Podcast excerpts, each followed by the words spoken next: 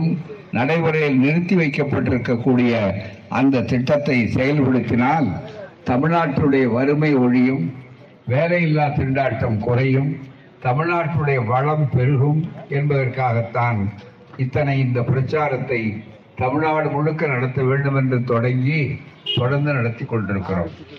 நண்பர்கள் இங்கே சொல்லியிருப்பார்கள் மூன்றாம் தேதி இந்த மாதம் அறிஞர் அண்ணா அவர்களுடைய நினைவு நாளில் இருந்து ஈரோட்டிலே தொடங்கினோம்.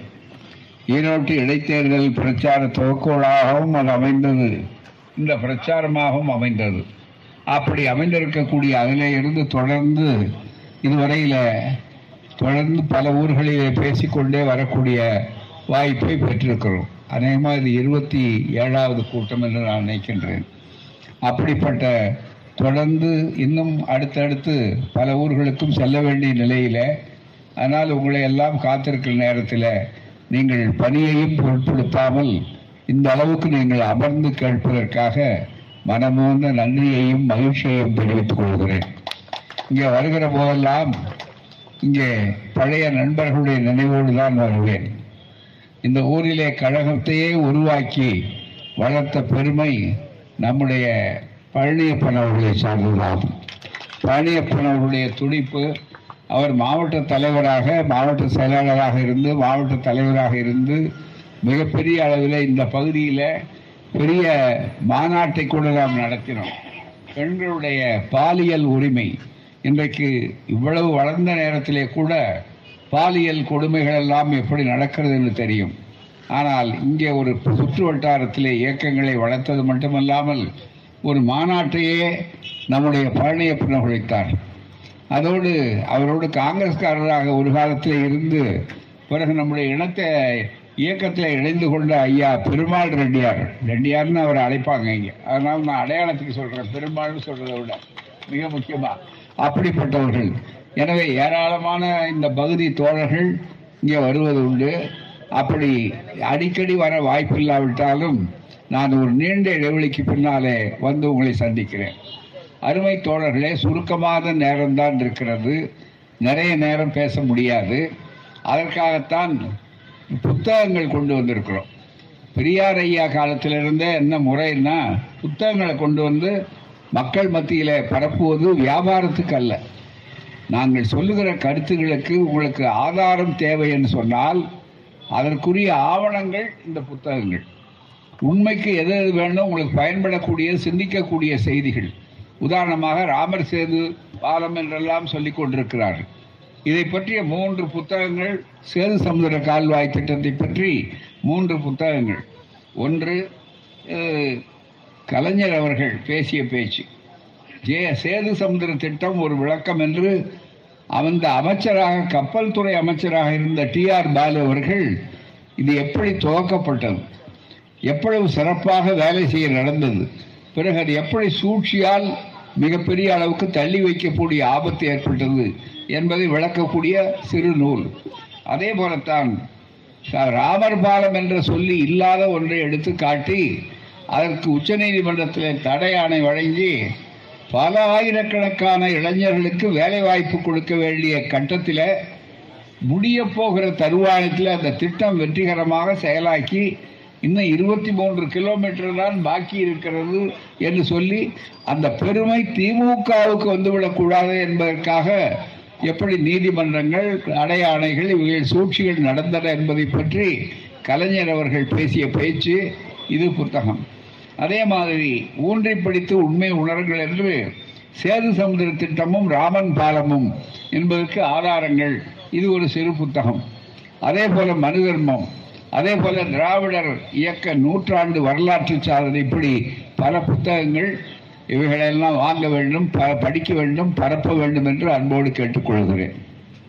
அடுத்த நண்பர்களே சமூக நீதி என்று சொன்னால் ஏன் சமூக நீதிக்காக நாம் இந்த அளவுக்கு பாடுபடுறோம் என்றால் அந்த சமூக நீதிக்கு அடையாளமே இந்தியாவுக்கே வழிகாட்டக்கூடிய ஒரு மாநிலம் இருக்கிறது என்றால் அது நம்ம தமிழ்நாடு தான் என்ற பெருமை சமூக நீதிக்கு எல்லோரும் ஒப்புக்கொள்ளுகிறார்.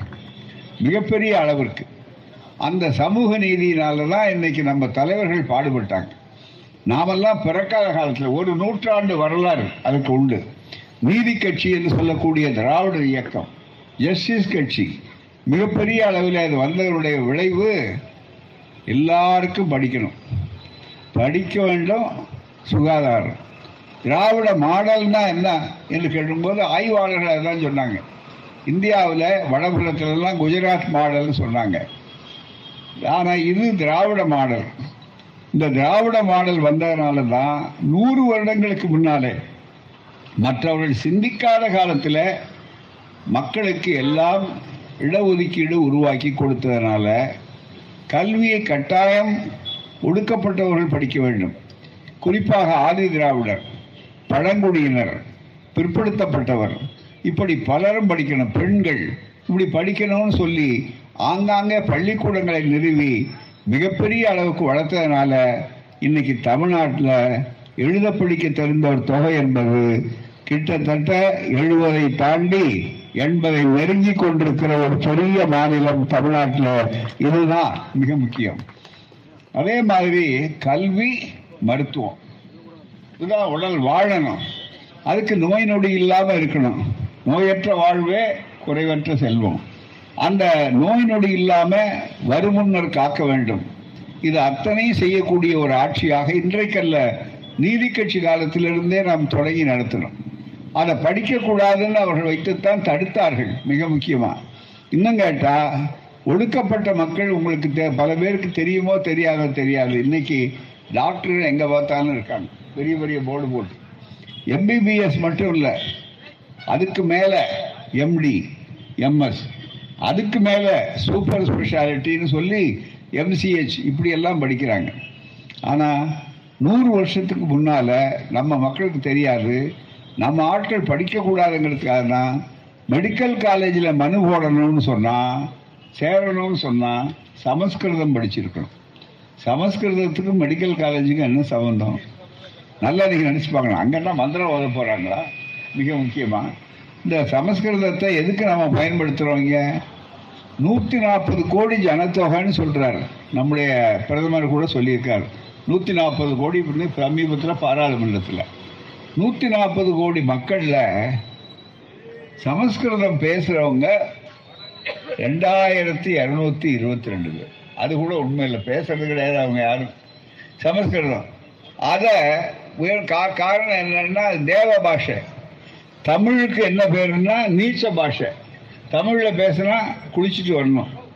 யார்? சமஸ்கிருதத்தை தமிழில் கேட்டால் அங்கே அவங்க சமஸ்கிருதம் படித்தவங்க குளிச்சுட்டு வந்த பிற்பாடு சமஸ்கிருதம் தமிழில் கேட்கக்கூடாது. ஏன்னா தமிழ் நீச்ச பாஷை. காலையில் விழக்கூடாது. இப்படியெல்லாம் தமிழை வச்சு இன்றைக்கும் கோயில்களில் பார்த்தீங்கன்னாக்கா சமஸ்கிருதத்தில் மந்திரம் சொல்கிறேன் இன்றைக்கும் நம்ம ஆட்கள் நடத்துகிற திருமணங்களை பார்த்தீங்கன்னாக்கா அது கல் கல்யாணம் கருமாதி எல்லா இடத்துலையும் பார்த்தீங்கன்னா அதில் வந்து பார்ப்பனர் வரணும் மந்திரம் சொல்லணும். அதை விட கொடுமை என்னன்னா பா சமஸ்கிருதத்துக்கு வாரி கொடுக்குறாங்க மிக முக்கியமாக இந்த அரசாங்கத்தில் பேசுறது இந்தியாவில் இருபத்தி ரெண்டு மொழி இருக்கு. இருபத்தி ரெண்டு மொழியில் சமஸ்கிருதம் ஒன்று இருக்கிறதுலையே பேச்சு வழக்கில் செத்த மொழின்னு அதுக்கு பேர். நடைமுறைக்கு கிடையாது. அந்த மொழிக்கு எவ்வளவு? ஆயிரத்தி இருபது சொச்சம் கோடி இந்த ஆண்டு மட்டுமே. தமிழுக்கு எவ்வளவு? செம்மொழி தான் தமிழ். தமிழுக்கு கலைஞர் இல்லைன்னா செம்மொழி அந்தஸ்து வந்திருக்காரு அவர் தான் தமிழுக்கு செம்மொழி வந்ததுனால தான் சமஸ்கிருதத்துக்கும் செம்மொழி வந்தது. அதுதான் மிக முக்கியம். அப்படி இருந்தும் நம்முடைய நாட்டில் என்ன சூழல்னு சொன்னால் அதை பற்றி படாமல் இங்கே ஒவ்வொரு ஆண்டும் எதுக்காக அந்த பணம்? யாருக்காக? சமஸ்கிருதம் படித்த பண்டிதர்களை கொண்டு வந்து வேலைக்கு வைக்கிறது அவங்களுக்கு கொடுத்த சம்பளம் கொடுக்கறது. தமிழுக்கு அந்த வாய்ப்பு கிடையாது. தமிழாசிரியர்களை எல்லாரையும் அழைச்சிட்டு போகிறார்களா நீங்கள் நினச்சி பார்க்கணும்.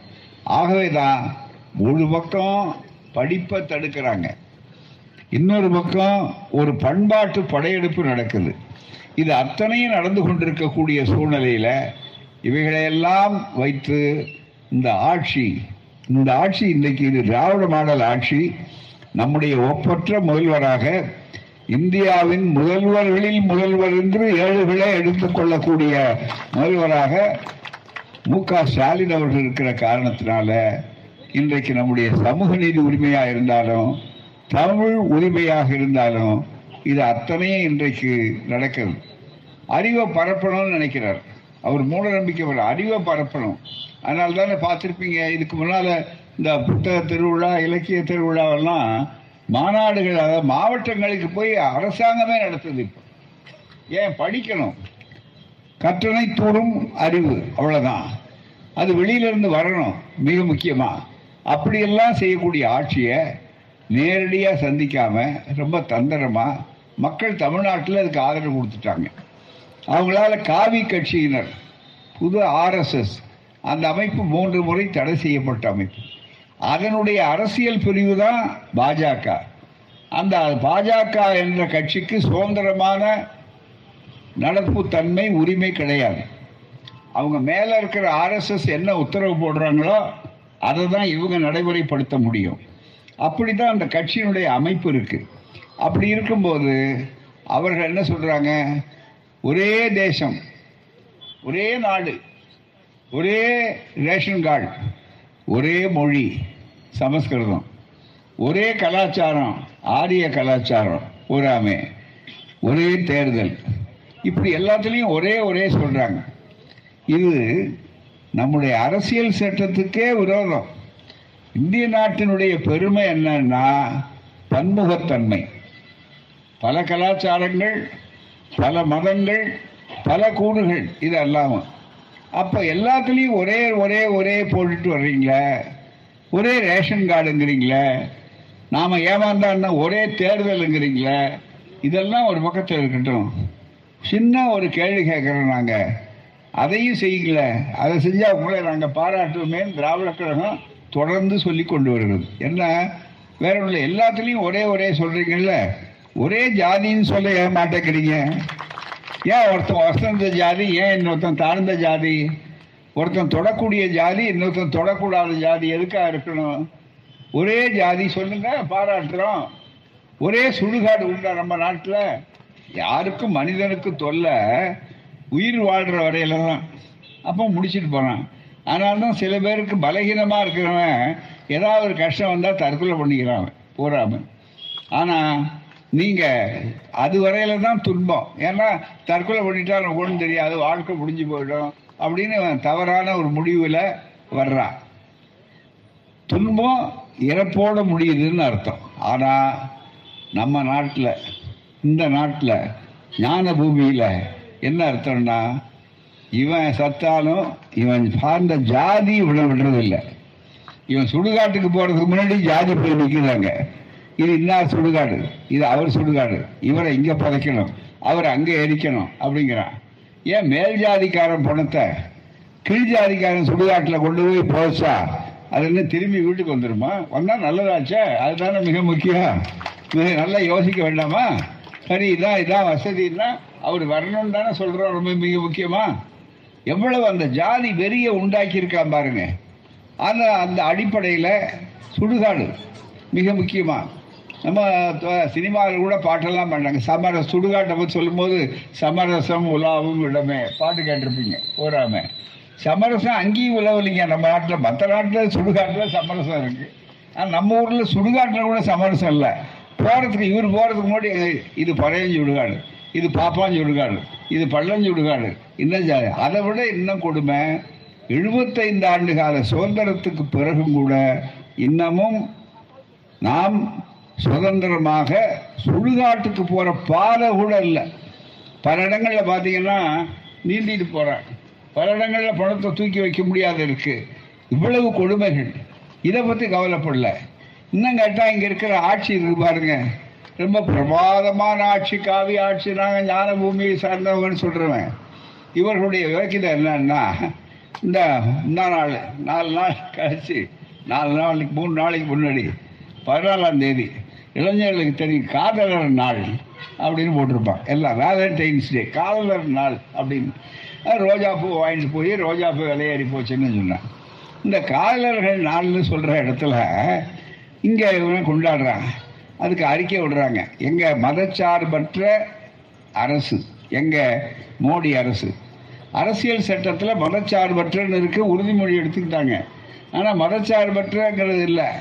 அதில் விலங்கு வாரியம் விலங்கு நல வாரியம் அனிமல் வெல்ஃபேர் போர்டு மத்திய அரசாங்கத்தில். அதில் இன்னைக்கு பதினாலாம் தேதி இன்னைக்கு யார் காதலனால வேணும்னு அதை வம்புக்கு இழுக்கிறதுக்காக அன்னைக்கு எல்லாரும் கோமாதா பசுவை போய் நாம் அரவணைச்சு கட்டி பிடிக்கணும் அப்படின்னு. ஏன்னா மனுஷனும் தொடமாட்டேங்கிறான் பசுவை போய் பிடிக்கணுங்கிற மாட்டுக்கு இந்த நாட்டில் மாடாக இருந்தால் மரியாதை அதிகம். அதுலேயும் வடநாட்டில் இன்னும் மாடாக இருந்தால் ரொம்ப அதிகம். மிக முக்கியமா. கோமாதா கோமாதாங்கிறான் விவேகானந்தர் கேட்டார் இந்த மாதிரி பிள்ளைங்களாம் அந்த மாதிரி தான் பெற்றிருப்பாங்க. வேற ஒன்றும் இல்லை. அப்படின்னு சொன்னது நாங்கல்ல விவேகானந்தர் சொன்னார். அப்படிப்பட்ட மாட்டுக்கு இருக்கிற மரியாதை கூட மனுஷனுக்கு கொடுக்காத ஒரு சமுதாயம் இருக்குதுன்னா இதை எதிர்த்து பேசக்கூடிய ஒரே இயக்கம் திராவிடர் கழகம் தான் திராவிடர் இயக்கம் தான் இதை எதிர்த்து கண்டித்து மிகப்பெரிய அளவுக்கு ஒரு ஆட்சி நடக்கிறது என்றால் திராவிட மாடல் ஆட்சி தான் அது தமிழ்நாட்டில் நடக்கிற ஒப்பற்ற ஆட்சி தான் அதனுடைய நீதி கட்சியினுடைய நீழ்ச்சி தான் இதை நன்றாக நீங்கள் தெளிவாக நினைத்து பார்க்க வேண்டும். நினைத்து பாருங்களேன். அதே மாதிரி மனுஷனுக்கு வித்தியாசம். இதில் கூட பசுமாட்டை அரவணைக்கணும்னு போனான் பாருங்க. சரி பிராணிகளுக்காக நான் உயிரை விடுறேன்னா சரி. ஏதோ ஜீவஹரணி சங்க தலைவர் போட்டிருக்குன்னு சரிண்ணா பிராணிகள்ல அதனால மாட்டுல ஏன் எரும மாடு என்ன குற்றம் பண்ணுச்சு? அது எரும மாடு கட்டி தருவும் போது எரும மாட்டையும் கட்டி தருவ வேண்டியதானே? அது மாட்டு வேண்டாம். எரும மாடு வேண்டாம் ஏன்? அதுக்கு மேல மற்றதும் பாருங்க காளை மாடு என்ன பண்ணுச்சு? காளை மாடு ஜல்லிக்கட்டுல வீரத்தை காட்டுறதுக்குரிய வாய்ப்பை கொடுத்த அதுதான் திராவிட மாடலுக்குரியது. அது பசுமாதான் தான் இவன் என்னன்னா கட்டி தழுவ போனா ரொம்ப பேர் ஆஸ்பத்திரியில் இருக்காங்க. அதுதான் மிக முக்கியம். ஓகே பிற மாடுக்கு. நம்ம சமுதாயத்தில் நிந்திக்க வேண்டாமா? இப்படி ஒரு வெளிநாட்டுக்காரன் ஒருத்தன் வர்றான். என்னடா அது பசுமாட்டை கட்டிட்டு இருக்காங்க என்ன அர்த்தம்? இவனு கட்டுறதுக்கு ஆளே இல்லையா தமிழ்நாட்டில்? அப்படின்னு நினைப்பான் நம்ம நாட்டில். அந்த மாதிரி ஒரு அளவுக்கு இந்த சூழ்நிலை எவ்வளோ இருக்கு? ஒரு பக்கம் அறிவு பறிமுதல் பகுத்தறிவு சூறையாடல் இன்னொரு பக்கம் பேதத்தை நிலைநாட்டல் இது அத்தனையும் இருக்கக்கூடிய வாய்ப்பை இன்று உருவாக்கி விட்டார். இதையெல்லாம் எடுத்து தான் இந்த பிரச்சாரம். சமத்துவம் சமதர்மம் அப்படிங்கிறோம். சமதர்மம் சமதர்மம்னா என்ன? சோஷியலிசம் இது நாம மட்டும் சொல்லலை. ஐயா தந்தை பெரியார் ரொம்ப காலத்துக்கு முன்னால் சொன்னதை இன்றைக்கு அதுக்கு பிறகு அரசியல் சட்டத்திலே பாபா சாஹேப் அம்பேத்கர் அவர்கள் கஷ்டப்பட்டு அவருக்கு இருந்த பல எதிர்ப்புகளை எல்லாம் சேர்த்து எந்த அரசாங்கம் வந்தாலும் இனி எதிர்காலத்தில் எந்த கட்சி ஆட்சிக்கு வந்தாலும் எந்த மாதிரி ஆட்சி இருக்கணும் அப்படின்னா இறையாண்மை உள்ள மக்களுக்கே அதிகாரம் உள்ள இறையாண்மை உள்ள முழு இறைமை இறையாண்மை உள்ள சமதர்ம ஆட்சி. சாவரின் சோசியலிஸ்ட் சமதர்ம செக்குலர் மத சார்பற்ற டெமோக்ராட்டிக் ஜனநாயக ரிப்பப்ளிக் குடியரசு. எனவே இது ஜனநாயக குடியரசாக இருக்கணும். ஏன்னா ஜனநாயகத்திலே குடியரசு அல்லாத ஜனநாயகங்களும் இருக்குது. ஆகவே ஜனநாயக குடியரசு இதெல்லாம் மாற்றவே முடியாது சொன்னால் இவங்க அடிக்கட்டு மானத்தையே புத்தகத்தை செல்லரிக்கிற மாதிரி இன்னைக்கு ஆட்சி அடித்து கொண்டிருக்கிறது. ஆகவே தான் திராவிட மாடல் ஆட்சி என்பது மாநிலங்களில் ஜாதியை ஒழிக்கவும். திண்டாமை பாருங்களேன் தந்தை பெரியார் பிறந்த நாள் அன்றைக்கு இந்த ஆட்சி இந்த முதல்வர் தான் வரலாறு உண்டாக்கினார். நம்முடைய முதல்வர் தான். சமூக நீதி நாள் என்று செப்டம்பர் பதினேழு சொன்னார். அதே மாதிரி ஏப்ரல் பதினாலு புரட்சியாளர் அம்பேத்கர் அவர்களுடைய பிறந்த நாள் சமத்துவ நாள் என்று சொன்னார். சமத்துவம் சமதர்மம் சமூக நீதி இது அத்தனையும் சொல்றது. அதனால தான் இன்னைக்கு அறுபத்தி ஒன்பது சதவீதம் இங்க இருந்தது. ஒரு செய்தியை உங்களுக்கு சொல்றேன். என்னன்னா அண்மையில் மண்டல் கமிஷனை பற்றி நீங்க கேள்விப்பட்டிருப்பீங்க. அதனால தான் மத்திய அரசாங்கத்தில் இருபத்தி ஏழு சதவீதம் இன்னைக்கு நாம அரும்பாடுபட்டு அதை நடைமுறைப்படுத்த மாட்டேங்கிறாங்க. மருத்துவத்துறையில் அதை அகில இந்தியா பூராலேயும் கிடைக்க முடியாத செய்த பெருமையும் நம்முடைய ஆட்சிக்கு தான் சேர்றோம். முதல்வருக்கு தான் சார்ந்தோம். இன்னைக்கு எல்லாரும் சொல்றாங்க மிகப்பெரிய அளவுக்கு. இந்தியாவிலேயே மருத்துவத்துறையில யார் அதிகம் இருக்கிறதுன்னா முதலிடம் தமிழ்நாடு. இந்த பெருமை வேற யாருக்கும் இதெல்லாம் ஒழிக்கணுங்கிறது தான். நாங்கள் சொல்லலை. இது இன்றைக்கு வந்திருக்கிற பத்திரிக்கை. இன்றைக்கு வந்திருக்கக்கூடிய பத்திரிகையில் தினமணி பத்திரிக்கை. தினமணியில் ஒரு செய்தி. பாருங்க. அதிக எம்பிபிஎஸ் இடங்கள் தேசிய அளவில் தேசிய இந்தியா பூரா தேசிய அளவில் தமிழகம் முதலிடம். அதுதான் மிக முக்கியம். இதுதான் ஏன் உறுத்துது அவனுக்கு அதனால தான் நீட் தேர்வு கொண்டு வர்றான் நீட் தேர்வுன்னா நீட்டை ஒழிக்கணும்னு சொல்லிட்டு இருக்கிறப்ப நம்ம பிள்ளைங்க எல்லாத்துலேயும் மார்க் வாங்குறாங்க.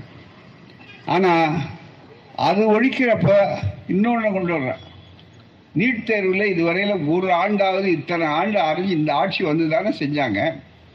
ஒரு ஆண்டாவது கோளாறு இல்லாமல் ஆள் மாறாட்டம் இல்லாமல் தவறு நடக்காத ஒரு ஆண்டை சொல்ல சொல்லுங்க.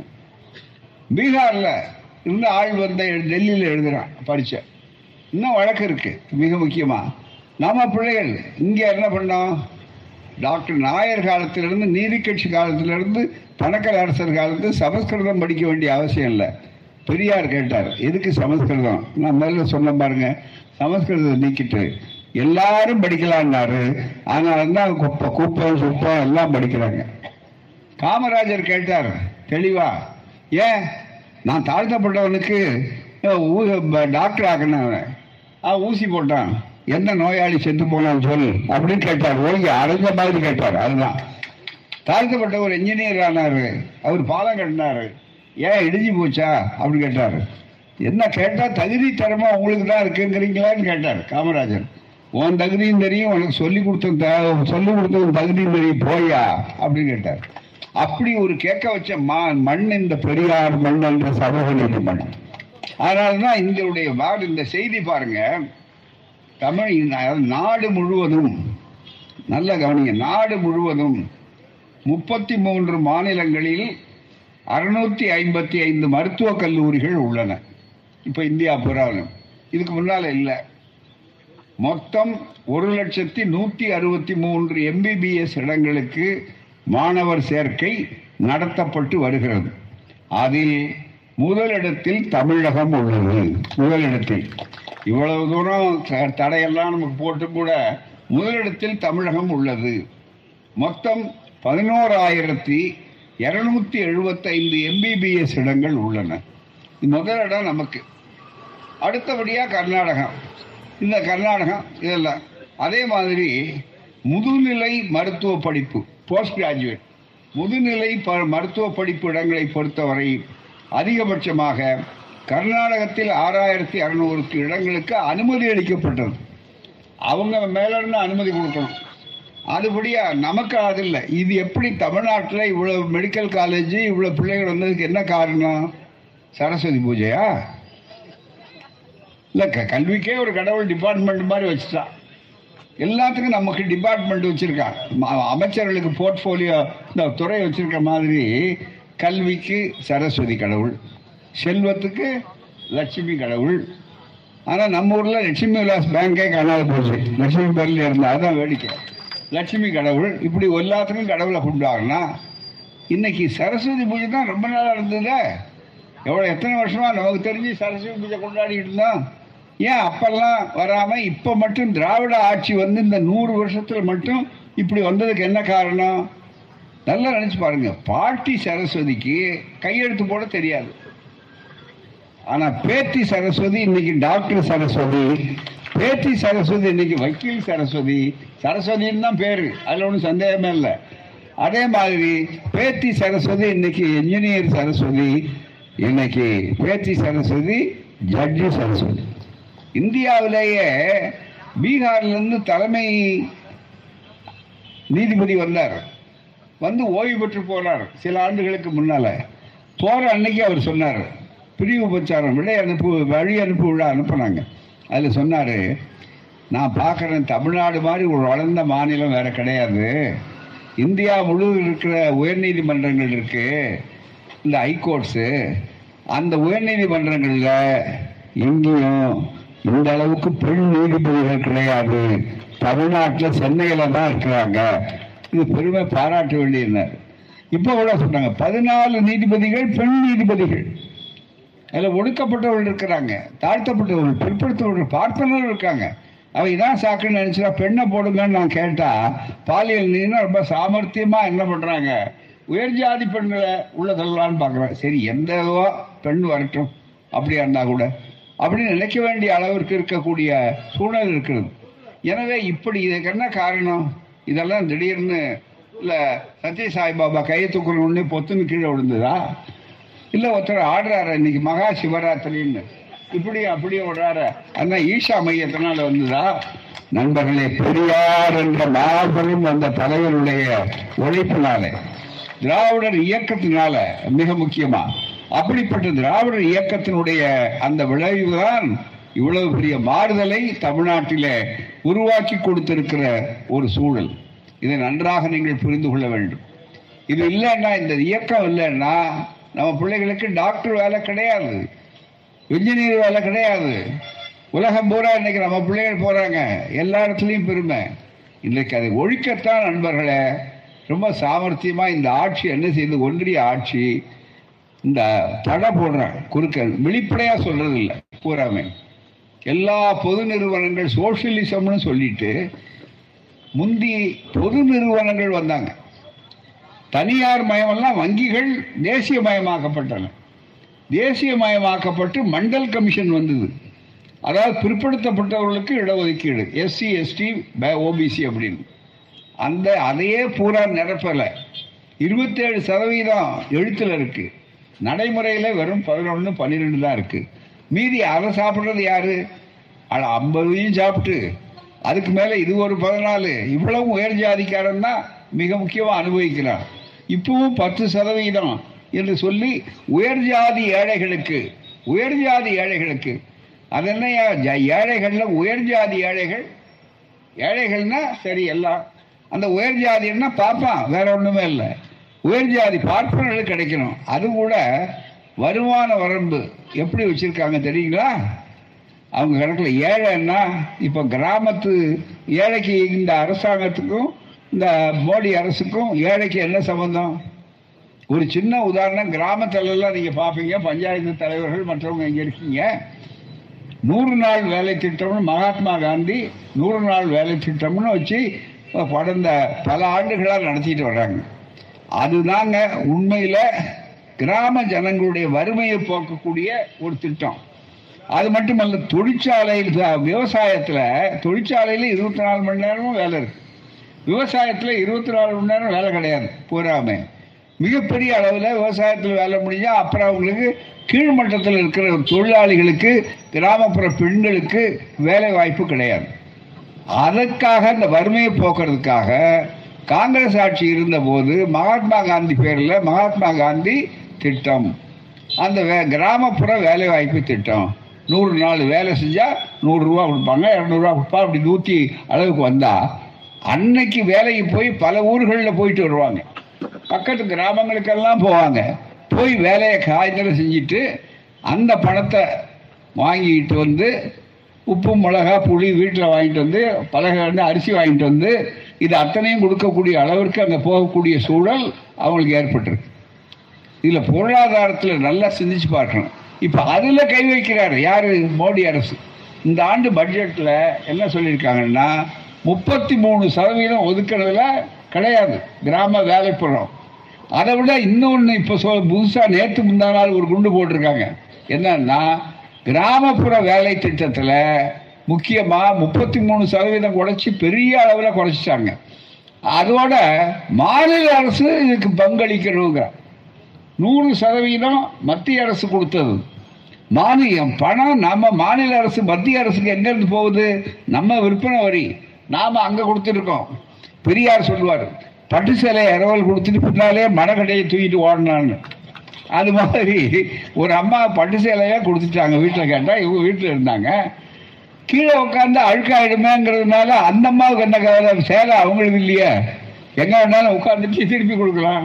அந்த கவலையில் கொடுத்தாச்சு வேற வழி அதை காப்பாற்றணுமே என்ன பண்ணுறது அதுக்காக பின்னாலேயே அவங்க உட்கார இடத்துல அவங்க போய் மனைவி போட்டு மனையை போட்டு இதில் உட்காருங்க அழுக்க அந்த மாதிரி நம்ம உரிமையை அங்க கொடுத்துட்டு நாம இங்க அவதிப்பட்டு கொண்டிருக்கக்கூடிய நிலையில இன்னைக்கு பணம் பூரா ஜிஎஸ்டி பாருங்க விற்பனை வரி அவ்வளவு வருது. பூராம பணத்தை கொடுங்க.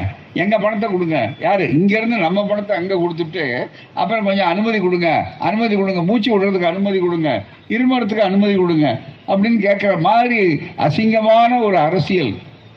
நில இருக்கு நடைமுறை இருக்கிறது. இந்த சூழ்நிலையில் மாநிலத்தில் ஏது பணம்? போன ராஜ்யம் பண்ணவங்க இருக்காங்க பாருங்க. அவன் இஷ்டத்துக்கு கடனை வாங்கி நேராக வச்சு ஓவராக கடனை வாங்கி வச்ச உடனே இவங்க வரும்போது கஜானா காலி. தாய்மார்களுக்கு தெரியும் இங்கே சகோதரிகள்லாம் உட்காந்துருக்கீங்க பூராம. மாமியார்காரி மருமகளை வேலை செய்ய சொன்னால் அங்கேருந்து என்ன செய்யணும்? சமைச்சு வாடினா எல்லாத்தையும் வச்சுட்டு சமைக்க சொன்னால் ரைட்டு. எல்லாத்தையும் பானை பூரா சட்டி பானை அங்கே இருக்கிறது முட்டு எல்லாமே காலியாக வச்சுட்டு ஏன் சமைக்கலை ஏன் சமைக்கலைன்னா என்ன பண்ண முடியும்? இது எல்லாத்துக்கும் தேடணும் மிக முக்கியமாக அது மாதிரி இன்னைக்கு முழுக்க முழுக்க இவர்கள் அந்த வாய்ப்பை பயன்படுத்தி இந்த லட்சணத்தில் இந்த நூறு நாள் வேலை திட்டத்துக்கு நீங்கள் மா- மாநில அரசு கையை வைக்கணும் அப்படின்னா என்ன அர்த்தம்? யாரு இவங்க? ஏழைகளுடைய வறுமையை போக்குறவங்களா? ஏழைகள்லாம் என்கிட்ட ரொம்ப மகிழ்ச்சியாக இருக்கான்னு சொல்ல முடியுமா? தயவு செய்து நீங்கள் எண்ணி பார்க்க வேண்டும். இது மாதிரி எத்தனையோ திட்டத்தை சொல்லலாம். எதுவுமே அவர்கள் அதில் நாங்கள் விவசாயிகளுக்கு பொத்துன்னு போடுறோம். பாஞ்சு லட்சம் வந்து உங்களுக்கு விழும் அப்படின்னாங்க. என்னாச்சு? ரெண்டு கோடி பேருக்கு வேலை வாய்ப்பு வரும்னாங்க. என்னாச்சு? ஒன்றும் நடக்கலை. மிக முக்கியமாக இந்த அளவிற்கு நம்முடைய சமுதாயத்தில் இது அத்தனையும் தட்டி கேட்கக்கூடிய ஒரு ஆட்சி டெல்லியை தட்டி கேட்கக்கூடிய ஒரு ஆட்சி இருக்கிறது என்றால் அவர்தான் நம்முடைய முதல்வராக இருக்கிற திராவிட மாடல் ஆட்சியினுடைய தன்மை. ஆகவே தான் இந்த ஆட்சிக்கு தொல்லை கொடுக்குறாங்க. எப்படி தொல்லை கொடுக்குறாங்க? மறைமுகமா நேரடியாக தொல்லை அவங்களுக்கு தெரிஞ்சு போச்சு. என்ன பண்ணாலும் நாம தமிழ்நாட்டு ஆட்சியை பிடிக்க முடியாது. அவருக்கு சொன்னது மட்டுமல்ல இந்தியா பூராவிலையும் அது அறிமுகமாயிடுச்சு அந்த விஷயம். எப்படி பிரதமர் உட்கார்ந்துருக்காரு? எதிர்த்தாப்பில் எதிர்கட்சியிலிருந்து ராகுல் காந்தி பேசுகிறார் போன பாராளுமன்றத்தில் பேசும்போது. நீங்கள் நூறு வருஷம் ஆனாலும் தமிழ்நாட்டில் அந்த ஆட்சியை பிடிக்கலான்னு நினைக்காதீங்க அது பெரியார் மண் அப்படின்னு தெளிவாக சொல்லிட்டாரு. இப்போ அதனால் நேரடியாக வர முடியல. இங்கே ஒருத்தரை வடக்கே இருந்து அனுப்பிச்சிருக்காங்க. ஆளுநர் கவர்னர்னு. அவர் முழுக்க முழுக்க என்ன பண்ணுறாருன்னா முழுக்க வேறு குறுக்கு சால் விடுறாரு மிக முக்கியமாக அரசாங்கத்துக்கு என்னென்ன செய்யணுமோ அதுக்கு விரோதமான காரியங்களை இவர் ஒரு போட்டி அரசாங்கம் செய்கிறார். ஆனால் அந்த கவர்னருக்கு அந்த அதிகாரம் உண்டா என்றால் இல்லை அப்படிங்கிறத உச்ச நீதிமன்றமே சொல்லக்கூடிய அளவிற்கு. நேற்று முந்தா நாள் கூட சொல்லியிருக்காங்க. சாதாரணமல்ல பத்திரிகையில் பத்திரிக்கையில் வந்திருக்கு. முந்தியும் சொல்லியிருக்காங்க. இங்கே பாருங்க. ஆளுநர்கள் அரசியலில் தலையிடக்கூடாது. நம்ம திராவிட மாடல் ஆட்சி அதனால தான் ஓங்கி அடிச்சார். எழுதி கொடுத்ததை படிக்கணும். படிக்க விட்டாம இவர் சொந்த சரக்கை உள்ள விட்டாருன்னா அம்பேத்கர் பேரை சொல்ல மாட்டேன் பெரியார் பேரை சொல்ல மாட்டேன் இது திராவிட அமைதி பூங்கான்னு சொல்ல மாட்டேன் அப்படின்னார். உடனே அதுக்கு தான் எதிர்கட்சிக்கு நண்பர்கள் போய் இதெல்லாம் சொல்லணும்னு தங்களுடைய உணர்வை சட்டமன்றத்தில் காட்டினாங்க. சட்டமன்றத்தில் காட்டினா தான் திருத்திக்கிறேன் வருத்தப்படுறேன் விட்டு போச்சு தெரியாம அப்படின்னு சொல்லணுமே தவிர அவர் அதுக்கு பதிலாக என்ன பண்ணார்? அப்படியே பார்த்தார் அவர் திகைச்சிட்டார். திகைச்ச உடனே அதுக்கு தெளிவாக முதல்வர் எழுந்திரிச்சு விளக்கம் சொன்னார். சொன்ன உடனே கடைசியாக அவருக்கு வேற வழி இல்லை. எல்லாரும் அந்த விளக்கத்துக்கு கைதட்டி வரவேற்றாங்க. பூரா. இவர் என்ன பண்ணாரு? கவர்னர் வெளிநடப்பு செய்தார். இதுவரையில் எதிர்கட்சிக்காரங்க தான் ஏன் வெளிநடப்பு செய்வாங்க. கவர்னர் எங்கேயாவது வெளிநடப்பு செஞ்சு வரலாறு உண்டா? தயவு செய்து எண்ணி பார்க்கணும். எனவே இது எதெல்லாம் எதுக்காக சொல்கிறோன்னா நண்பர்களே இந்த ஆட்சிக்கு நேரடியா அந்த ஆட்சியை மாற்ற முடியாது. காரணம் மக்கள் அதிகாரத்துல மக்களுடைய ஆதரவினால பேராதரவினாலே இருக்கு. அது ஈரோட்டு இடைத்தேர்தலில் இன்னும் அதிகமா தெரியும். அதுதான் மிக முக்கியம். அப்படிப்பட்ட ஒரு சூழ்நிலையில இன்றைக்கு அதை எல்லாம் செய்யணும்னா திட்டங்களோட சொல்றோம். சாதாரணம் வேலைவாய்ப்பு உங்களுக்கு இருக்கிற வேலை நூறு நாள் வேலை வந்து குறைக்கணும்னா என்ன அர்த்தம்? அந்த ஏழைகளுக்கு வாய்ப்பு இல்லை படித்த பெண்கள் ப- பிள்ளைகள்லாம் இதாக இருக்காங்க. வடநாட்டுக்காரங்க உள்ள திபு திபுன்னு உள்ள நுழையிறாங்க. நுழைஞ்சா நம்ம ஆளுங்க முதல்ல ஏமாறுறாங்க. யார்? வேலை வாங்குறவங்க கட்டடம் அது எல்லாம் நடத்துகிற ஆளுங்க. பூரா அவன் வந்து எந்த நேரம் வேணாலும் வேலை செய்வாங்க. அவர் வந்து குறைஞ்ச சம்பளம். இவங்க கொடுக்குறத விட குறைஞ்ச சம்பளம். குறைஞ்ச சம்பளம்லாம் கொடுப்பான். கடைசியாக போகும்போது அதுதானே மிக முக்கியம். அவன் புதுசா ரயிலை கண்டுபிடிச்சவனுக்கே தெரியாத விஷயத்தை இவன் கண்டுபிடிச்சிருக்காயா ரயில் டாப்பை கண்டுபிடிப்பான் டாப்பை கட்டி அது உள்ள இருந்து இறங்குறான். அதுதான் மிக முக்கியம். அது ரொம்ப நாளா கவனம் முடியல. டாப்பு கண்டவன் பூரா இதை பத்தி சிந்திக்கிறதே இல்லை. அதுதான் வேடிக்கை. ரொம்ப மிக முக்கியமா. நல்லா நினைச்சு பார்க்கணும். மிகப்பெரிய அளவிற்கு மக்களுடைய சிந்தனை இதனுடைய விளைவுகளுக்கு இவ்வளவும் வேலை வாய்ப்பை உருவாக்கி கொடுக்கலாம். கையில நம்மகிட்ட வெண்ணெய் இருக்கு. ஆனா நெய்க்கு அனுப்புற அனுமதி கேட்டுக்கிட்டு இருக்கோம் அதுதான் சேது சமுதிர கால்வாய் திட்டம். தமிழ்நாட்டில் இருக்கிற இளைஞர்களுக்கு ஏராளமான வேலை வாய்ப்பு கொடுக்க முடியும். எப்படி? இந்த திட்டம் இப்போ வரல. நூறாண்டுகளுக்கு முன்னால முன்னாலே நீதி கட்சி திராவிட மாடல் ஆட்சி நடந்த நேரத்திலேயே இந்த திட்டத்தை தெளிவாக எடுத்து சொன்னவர் சரியே ராமசாமி மொழியார் ஆற்காடு ராமசாமி மொழியார். அவர்தான் மிக தெளிவாக இதை எடுத்து மக்களுக்கு விளக்கி ஒரு பெரிய அளவுக்கு நாம் பெரிய பொருளாதார திட்டம் தமிழ்நாட்டில் இருக்கு. இதை வருங்காலத்தில் செய்யணும் என்ற அந்த திட்டத்தை நூறு ஆண்டுகளுக்கு முன்னாலேயே சொல்லக்கூடிய அளவிற்கு அறிஞர்கள் நம்ம நாட்டில் இருக்காங்க. அந்த திட்டம் வேற ஒன்றும் இல்லை. இந்த புத்தகத்தை பார்த்தா தெ- தெரியும்.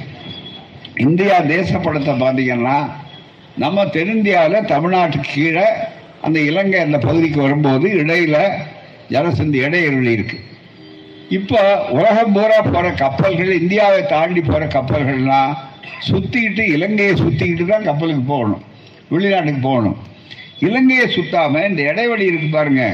இந்த இடைவெளியில இலங்கைக்கு இந்தியாவுக்கு இருக்கிற இடைவெளியில இருக்கிற கடலை ஆழப்படுத்தினா அதில் கப்பல்கள் போகிறதுக்கு வேண்டிய வழிகளை திட்டம் போட்டால் நமக்கு வேலை வாய்ப்பு கிடைக்கும். தமிழ்நாட்டுடைய பொருளாதாரம் செழிக்கும். இந்தியாவினுடைய பாதுகாப்புக்கு இன்னும் பாதுகாப்பாக இருக்கும். இவ்வளவு கணக்கு போட்டு எடுத்து சொன்னால் அந்த திட்டத்தை அறிஞர் அண்ணா அவர்கள் எழுச்சி நாள் கொண்டாட வேண்டும் என்று சொல்லி நடத்தினார். கலைஞர் முத்தமிழறிஞர் கலைஞர் வந்தவுடனே எப்படியாவது அதை செயல்படுத்த வேண்டும். நம்முடைய முன்னுரிமை எழுத வேண்டும் அதில் குறியாக இருந்தாங்க. நாங்கள் செவரு பூரா எழுதினோம் சேது சுந்தர கால்வாய் திட்டம் வேணும் அப்படின்னு எழுதினோம் எல்லாமே பூரா வந்த உடனே நல்ல வாய்ப்பாக நீங்கள் வாக்களித்தபடி ரெண்டாயிரத்தி ஐந்து ஆறுல யூபிஏ காங்கிரஸ் தலைமையில் இருக்கக்கூடிய திமுக இணைந்த ஐக்கிய முற்போக்கு கூட்டணி அரசு வந்தது. பத்து அமைச்சர்கள் தமிழ்நாட்டில் இருந்த வரலாறே அப்பதான். அதுக்கு முன்னால் வேற வரலாறே கிடையாது மிக முக்கியமாக அப்படிப்பட்ட ஒரு சூழ்நிலையில் நன்றாக நீங்கள் தெரிந்து கொள்ள வேண்டிய செய்தி என்னவென்றால் இந்த அப்போ கலைஞர் கேட்டார் மன்மோகன் சிங் பிரதமரை பார்த்து எங்களுக்கு எல்லாவற்றையும் விட முக்கியம் என்னன்னா தமிழ்நாட்டுக்கு நீங்கள் கப்பல் துறையை கொடுக்கணும். அமைச்சர் கப்பல் அமைச்சர். ஏன்னா நாங்கள் சேது சமுதிர கால்வாய் திட்டத்தை முன்னுரிமை கொடுத்து நடத்தணும் அப்படின்னு எடுத்து சொன்னார். உடனே ரெண்டாயிரம் கோடி ஆகும் அதுக்கு வழி கண்டுறோம் அப்படின்னு சொல்லி சேது சமுதிர கால்வாய் நிதி கார்பரேஷன் ஒன்று உண்டாக்கி நிதி தேவை உண்டாக்கி டிஆர் பாலு பொறியாளர் பொறியியல் படித்தவர் அவரை அமைச்சராக்கி மிகப்பெரிய அளவுக்கு அந்த வேலைகளை வேக வேகமாக நடத்தணும்னு சொல்லி வேகமாக நடந்தது எல்லோரும் அதிசயப்பட்டார்கள். முடிக்க வேண்டிய காலத்தை விட முன்னால் முடிச்சு. இன்னும் ஒரு இருபத்தி மூணு கிலோமீட்டர் தான் பாக்கி இருக்கு. இது ரெண்டாயிரத்தி எட்டில். ரெண்டாயிரத்தி ஒம்பதில் பொது தேர்தல் வர இருக்குது இந்த அடுத்த வருஷம் வர்ற பொது தேர்தல் மாதிரி நாடாளுமன்றத்துக்கு. உடனே இப்படி நடந்துட்டா இருபத்தி மூணு முடிஞ்சது. முடிகிறப்ப என்ன பிரச்சனை வந்ததுன்னா வெட்டிக்கிட்டே வந்தாங்க. ஆழப்படுத்திக்கிட்டே வர்றாங்க. வரும்போது சில பாறைகள் அங்கே இருந்தது. அது சுண்ணாம்பு பாறைகள். அது பவளப்பாறைகள் கடலுக்குள்ள. உடனே அதை வெட்டி எடுக்கிறதுக்கு தட்டி உடனே இதுக்கு தந்திரம் பண்ணாங்க. மூன்று பார்ப்பர்கள். ஒருத்தர் ஜெயலலிதா இன்னொருத்தர் வந்து சுப்பிரமணிய சாமி இன்னொருத்தர் சிவ ராமசாமி இவங்க மூணு பேரும் உட்காந்து எல்லாம் திட்டம் போட்டு என்ன முடிவுக்கு வந்தாங்கன்னு கேட்டால் ரொம்ப மிக முக்கியமாக இதை எப்படியாவது தடுக்கணும். இது திமுகவுக்கு பெருமை வந்துடும் கலைஞருக்கு பெருமை வந்துடும் வாக்கு ஜனங்க அந்த பக்கம் போட்டாங்கன்னா நம்ம கட்சிக்கு செல்வாக்கு மரியாதை போயிடும். ஆகவே அதை தடுத்து நிறுத்தணும். அதுக்கு என்ன வழின்னா ராமர் கட்டின பாலத்தில் கையை வச்சாங்களேன்னு ஆரம்பித்தாங்க ஏன்னா வடநாட்டில் அங்கங்கே பார்த்தா ராமர் ராமன் அந்த மூட நம்பிக்கையில் இருக்க பக்தியை இந்த கடவுளை எதுக்கு பயன்படுத்துகிறாங்க பாருங்க. கடவுள் உன் வளர்ச்சிக்கு பயன்படணுமே தவிர உனக்கும் பாதுகாப்பு இல்லை உன் கடவுளுக்கும் பாதுகாப்பு இல்லை அந்த சுனாமி டைம்லேயே பார்த்தோம் அதே மாதிரி மட்டும் இல்லை. இப்போ பார்த்தீங்கன்னாக்கா கொரோனா நேரத்தில் கோயில் உள்பட எல்லாத்தையும் மூடி தான் வச்சுருந்தோம் நம்ம வேறு வழி இல்லையே. நாம சாதாரணமாக மூடி வச்சோம். வடநாட்டில் ரொம்ப அறிவாளிகள் அதிகம். எல்லாருக்கும் உள்ள மூக்கில் போயிட போகுதுன்னு நாம் இது போட்ட மாதிரி கடவுளுக்கு என்ன பண்ணா எல்லாம் ஜமக்காலம் போட்டு கட்டி வச்சுட்டாங்க. பூரா பூரா அவ்வளோ அறிவாளிகள் இருக்காங்க அங்கே பூராமே. கொரோனா உள்ளே போயிடக்கூடாதுன்னு. ஆமாம் அதுலன்னு தெரிஞ்சுங்க கடவுள் சக்தியை விட கொரோனா கிருமி சக்தி ரொம்ப அதிகம்னு தெரியக்கூடிய அளவுக்கு கொண்டு போயிட்டாங்க. அது ஒரு பக்கத்தில் இருக்கட்டும். அந்த ராமர் பேரத்தை இப்போ காட்டி ராமன் பாலத்தை இடிப்பதான் உடனே அந்த அம்மா ஒரு வழக்கு போட்டுச்சு. உச்சநீதிமன்றம் உச்சநீதிமன்றத்தில் எப்படி இருக்குன்னு உங்களுக்கு தெரியும். உடனே சுப்பிரமணிய சாமி இன்னொரு வழக்கு. அந்த வழக்குக்கு உடனே தடை ஆணை தடை ஆணை ஸ்டே கொடுத்தாங்க. எப்போ? ரெண்டாயிரத்தி எட்டில் இன்னைக்கு பதினாறு வருஷம் கிட்டத்தட்ட பதினஞ்சு வருஷம் ஆகக்கூடிய சூழ்நிலையில் அன்றைக்கு வேலை முடிஞ்சிருந்தால் யாருக்கிட்டையும் நம்ம போய் வேலைக்காக தமிழ்நாட்டு மக்கள் கையாண்ட வேண்டிய வேலை இல்லை. தமிழ்நாட்டுக்கே கிடைக்கும் அது. நம்ம இளைஞர்களுக்கே கிடைக்கும். நம்ம இளைஞர்கள் வேற அலைந்து திரிய வேண்டிய அவசியம் இல்லை இன்றைக்கு அந்த வேலையை அப்படியே நிறுத்திட்டாங்க. அப்பதான் நாங்கள் கூட்டங்கள்லாம் போட்டு எல்லா இடங்கள்லையும் இதே மாதிரி கூட்டணி தோழர்கள்லாம் போட்ட உடனே சென்னையில் திராவிட கழகம் தான் ஏற்பாடு பண்ணுச்சு. கலைஞர் எல்லாம் பேசினார். அந்த பேச்சு தான் இந்த புத்தகம். சேது சமுதிர திட்டமும் ராமன் பாலமும் ஒரு சின்ன புக்கு அவர். அப்போ பேசுறதுல எவ்வளவு தெளிவாக பல செய்திகளை சொல்லி இருக்கிறார் அப்படிங்கிறத நீங்கள் நல்லா நினச்சி பார்க்கணும். இதை சொன்னார். அவருக்கு ரொம்ப வே- வேதனை என்ன அந்த திட்டத்துக்காக அவ்வளோ பாடுபட்டவர். ராமனை காட்டி ராமன் கட்டின பாலம்னார். கொஞ்சம் சிந்திச்சா தெரியும். நாங்கள் கூட்டத்தில் கேட்டோம். ஏன் ராமன் பாலகண்டா ஏன் அனுமார் ஏன் பறந்து போறாரு லங்கைக்குன்னு? பாலம் வழியாலாம் போயிருப்பாரு. பாலம் வழியா ராமரும் பயன்படுத்தி மற்றது கதைப்படியே அப்படி இருக்குதான்னு கேட்டால் அதெல்லாம் யோசிப்போம் நாங்கள் நம்புறோங்க. ஆதாரம் என்ன? நாங்கள் நம்புகிறோம் வேற நம்பிக்கை. அதுக்கு ஆதாரம் இல்லை. அது மீதி ஆதாரம் இல்லையான்னு எல்லா இடத்துலையும் காட்டி விளக்கம் சொல்லியும் அதை கேட்கற தயாராக இல்லை. நீதிமன்றத்தோட உச்ச நீதிமன்றத்தினுடைய தடையினோடனே வேலையை நிறுத்துங்க. அப்படி திட்டமிட்டு நடந்தது. அன்றைக்கு வந்து தமிழ்நாட்டுக்கு அந்த பெருமை தமிழ்நாட்டுடைய வளம் பெருகக்கூடாது. தமிழ்நாடு தேஞ்ச மாதிரி இருக்கணும். திராவிட மாடல் எல்லாத்துலேயும் அவங்க முன்னால் போகிறாங்க விடலாமா? தட்டணும். அதுதான் மிக முக்கியம் என்று ஆக்கினார்கள். அப்போ தான் கலைஞருக்கு கோபம் வந்து கேட்டார். ஒரு நியாயமான கேள்வி கேட்டார். அப்போ கூட என்னன்னா ஏன் ராமன் என்ன இன்ஜினியரை அவன் எந்த இன்ஜினியரிங் காலேஜில் படித்தான் ராமன் பாலம் கட்டுறதுக்கு நீங்களும் நானும் பாலம் கட்ட முடியுமா? இன்ஜினியர் தான் பாலம் கட்ட முடியும். ஆகவே அதை கேட்டார். உடனே ஒரு வடநாட்டு சாமியார் அங்கே சாமியார்கள் ராஜ்யம் தான் உங்களுக்கு தெரியுமே. தினம் தினம் ஜெயிலுக்கு போயிட்டு இருக்கா ஒவ்வொரு சாமியாரும்.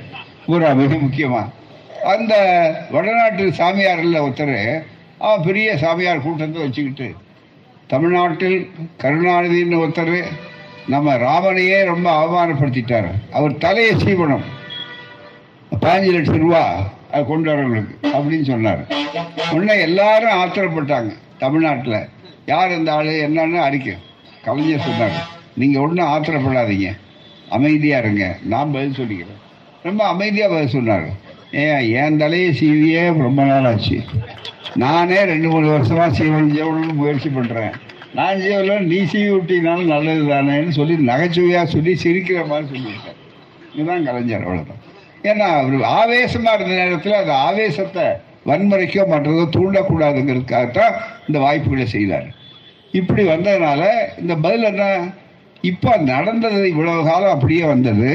அது மாதிரி ஒன்றும் இல்லைன்னு நாங்கள் கூட்டம் போட்டு சொன்னதை டிசம்பர் ரெண்டாம் தேதி இருபத்தி இருபத்தி ரெண்டாம் தேதி சில மாதங்களுக்கு முன்னால் ரெண்டாயிரத்தி இருபத்தி ரெண்டு டிசம்பர் இருபத்தி ரெண்டாம் தேதி அவன் பாராளுமன்றம் நடக்குது நாடாளுமன்றம்.